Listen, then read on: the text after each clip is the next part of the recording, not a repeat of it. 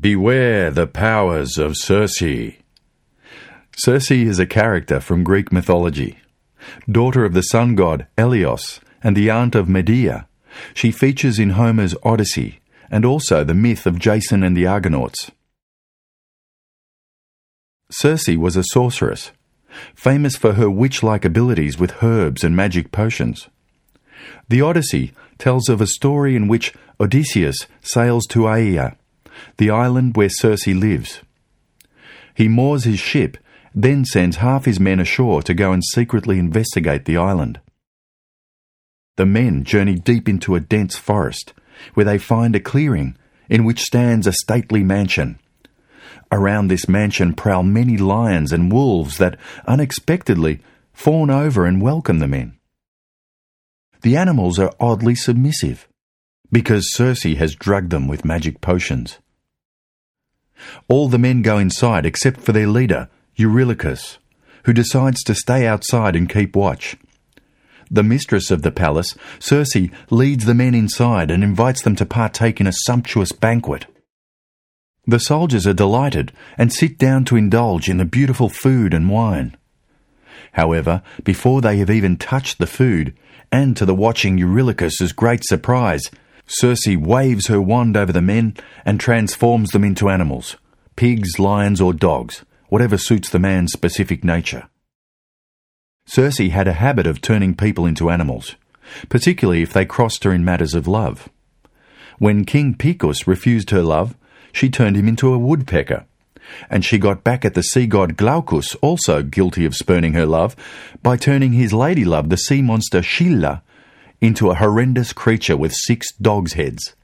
So beware the mysterious powers of Circe. Watch that she does not turn you into swine. Mackennal has chosen to portray Circe at her most theatrical moment, when she's casting her spell. She's an intimidating figure.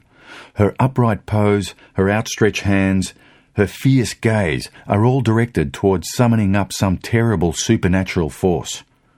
Snakes slither around her feet and through her hair, and she stands atop a base carved with writhing, intertwined figures.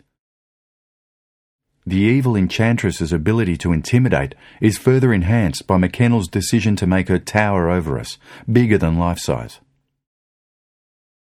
Circe is a sorceress, an enchantress. She embodies the fin de siècle interest in hypnotism, sorcery, and the otherworldly. She's also an embodiment of a kind of female power, an image of the new woman, and in this she's representative of a society coming to grips with, or perhaps freaked out by, the burgeoning woman's movement. Circe was an ambitious undertaking for Mackennal. Writing from Paris, he said, I'm very busy on a large figure of Circe for next year's Salon. It is six feet high and represents the enchantress standing nude, very severe in pose, with her arms outstretched in the act of casting her spell on those near her. Of course, in such a work, after the pose, the mystic feeling of the head and the character of the outstretched hands are my main points of interest. I'm trying hard to make a big work of this figure, and at present am full of hope. The plinth is to be very elaborate, being composed by a circle of figures and strange things with mystic meaning. Circe is a significant work in Mackennal's oeuvre. It launched his art career. Mackennal had desperately hoped for it to be so. Circe had been a huge effort for the artist, and he desperately needed to earn some money. Writing from Paris to one of his Melbourne patrons, Felix Meyer, Mackennal stated, I put so much time, money, and thought into my Circe, knowing the chance would not come to me again, perhaps for some time, to do a serious large work. I took my opportunity and stinted nothing that I had to push this work through. Mackennal was vindicated when Circe received an honourable mention at the Paris Salon of 1893. She was subsequently exhibited at the Royal Academy in London, where the work also received great interest, as well as becoming the subject of notoriety when the Royal Academy's exhibition committee insisted that the risque base be covered up with red felt. The hanging committee felt that the provocative base was, they wrote, not in accordance with the exigencies of the exhibition. Circe is representative of the New Sculpture movement, an English movement influenced by Symbolist and Art Nouveau tendencies. Mackennal had come into contact with the influential English sculptors Alfred Gilbert and Hamo Thornycroft at the Royal Academy.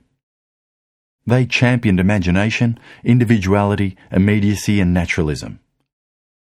They urged their students to move away from the cold, stylized nudes that were churned out by most academies. Circe also displays Mackennal's interest in the work of the French artist Rodin, a towering figure in sculpture at the time. Mackennal probably met Rodin in 1888 through the expatriate Australian artist John Russell. Rodin's approach to sculpture was expressive, passionate, raw, and fleshy. Rodin also encouraged a more realistic approach to the body, maintaining, to the artist, there is never anything ugly in nature. Mackennal championed Rodin, writing that he was the most marvellous modeller in the world and the greatest searcher after truth. He was the first man whose work made me understand that art is not nature, but something grander, and superimposed on nature. Mackennal went on to have a brilliant career. Although not as well known in Australia as Tom Roberts or Arthur Streeton, Mackennal was hugely successful throughout the British Empire and Europe. He was the first Australian artist to be admitted a member of the Royal Academy, the first to have work bought by the Tate, and the first to be knighted. Yet it was a long, hard slog to get there. In 1894, Mackennal wrote, It takes a lot to upset my belief in myself. The more I see of work in my particular craft here in London, I see no reason to change my idea that there is plenty of room for me. I have already made enemies, which is a good sign.